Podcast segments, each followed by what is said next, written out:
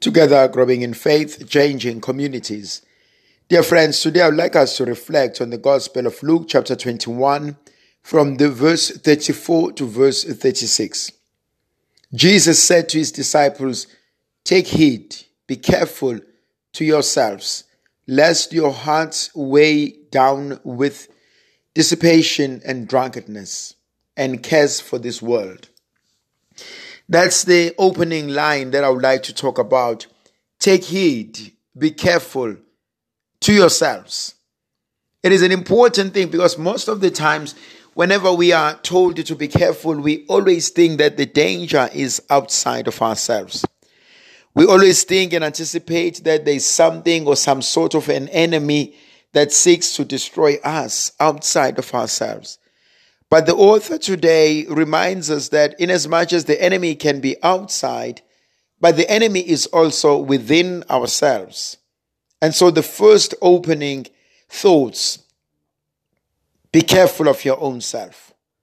Bishop Barry Wood, uh, I remember at our own ordination, uh, he preached, and then one of the things that he said to us, he said, We need to be careful that we continually become a prayerful people, prayerful priest. And he, he used an example that he said, a priest who does not pray, he says that priest must walk around in the presbytery and wherever he is with a placard hanging in front of his chest saying, I'm a disaster waiting to happen. And he says we need to be very careful of that.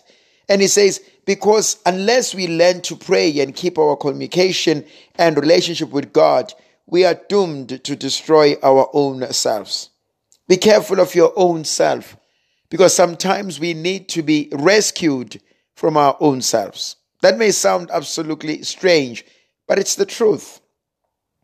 Am I aware of my own thoughts? Am I aware of how I spend my free time? Am I aware of the people I keep as my friends? Because, my dear brothers and sisters, what I do and where I go and how I engage with others to a large degree influences my thoughts, my actions, and my habits.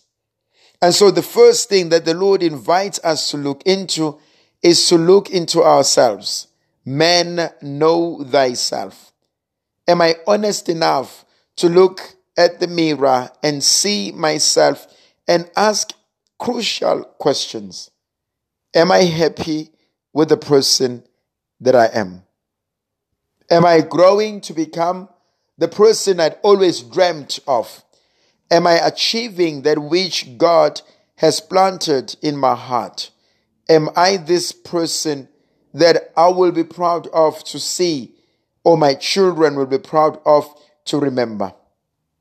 And so the Lord says, Be careful of your own selves because there are certain things in your own life that can weigh down your spirit, that can weigh down your heart. How many of us are prisoners of the past? How many of us are filled with guilt? How many of us live with remorse? How many of us are unable to bounce back into life, are unable to live as best as we can that which God has planted in our own lives. This is an opportunity for us to grow. This is an opportunity for us to look into our own selves and to ask those questions as we ask the Lord to guide us. But at the same time, I think this can also apply to us as a family. You know, it's very easy at times to blame people that things are not going well because somebody has put a spell on us. Things are not going well because he has done this in the marriage, she has done this.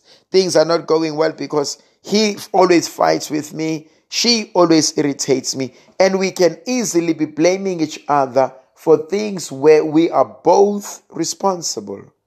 And so Jesus says to us, why don't we look at it as a couple instead of looking at it as individuals, instead of looking at it uh, for blaming someone else. Why don't we look at it uh, and as a couple and say, how have we been towards each other? How do we speak to each other? How do we address each other? How do we address the situation? How do we deal with that, that which affects us as a family, as a couple, and as parents. Because there may be things that are weighing us down. There may be things that are destroying us. There may be things that are not godly, but we are not even aware of them. You know, sometimes when we look back, it is the small things that are the most dangerous things in our spiritual lives. It is not the big sins, it is not the big blunders that destroy us. It is the small little things because small little things are easy to ignore. And we like, ah, I will get over that. Or this will be okay. And we know that it doesn't really get over. It doesn't really get forgotten. It is stuck there. It piles up at the back. But by the time we go back, we don't have the energy nor the strength to deal with that. So, what are the things in my own life, in my own marriage, that we as a family need to look into? And it may be things that we have not really taken notice of. It may be things that we think are not important.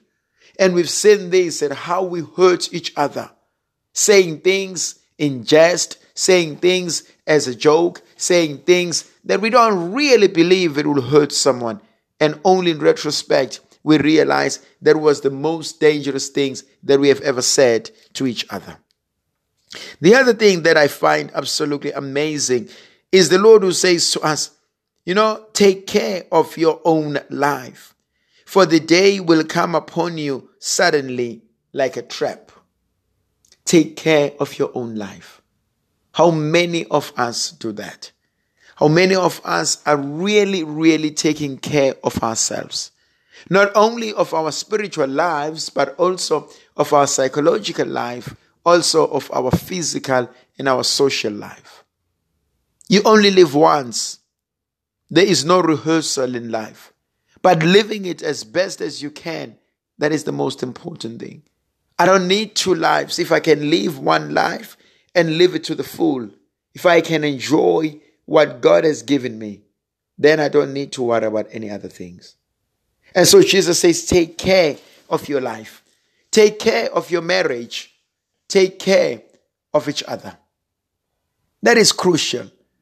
We need to take care of each other. We need to nourish each other, help each other to grow, help each other to achieve that which God has given us. Psychologically, how do I help you to realize that you are the beloved son, you are the beloved daughter? How do I help you to realize that you are the greatest gift that God has ever given us? How do I help you to realize that yes, you may be down and out, but God is not yet done with you? This is what the Lord is inviting us to do to look into ourselves, to look into our lives, and to celebrate what God wants us to be. It is the Virgin Mother that continually is an inspiration to us. How she looked after the household in Nazareth. And it is because of the love that she had given to Jesus. It is because of the love that Joseph and protection had given to Jesus that allows Jesus to go out into the world. And as he goes out into the world, he is able to minister to the world. He is able to share the love that he has received from at home. And so I find this family ministry as the most important thing in our own life. Because in the family ministry, we realize what God is asking of us. In the family ministry, we realize what God can do in our own lives. The last thing that I also find interesting is the words that Jesus says. He says, keep watch. Those are powerful things. The first one he had said, be careful. The last one he says, watch out at all times, praying that you may be, you may have the strength to escape all these things. Watch out at all times, that you may have the strength to overcome temptations to overcome difficulties. What does this mean in essence? It means difficult will happen, difficult moments will come, difficult people will arrive. We will struggle with things. We don't need to pray for them to go away, but we need to ask for the strength to survive whatever has been thrown at us. May the Virgin Mother of God continue to be with us, to protect, to bless, to guide us. May Almighty God bless us and protect us, the Father, the Son, and the Holy Spirit. Amen.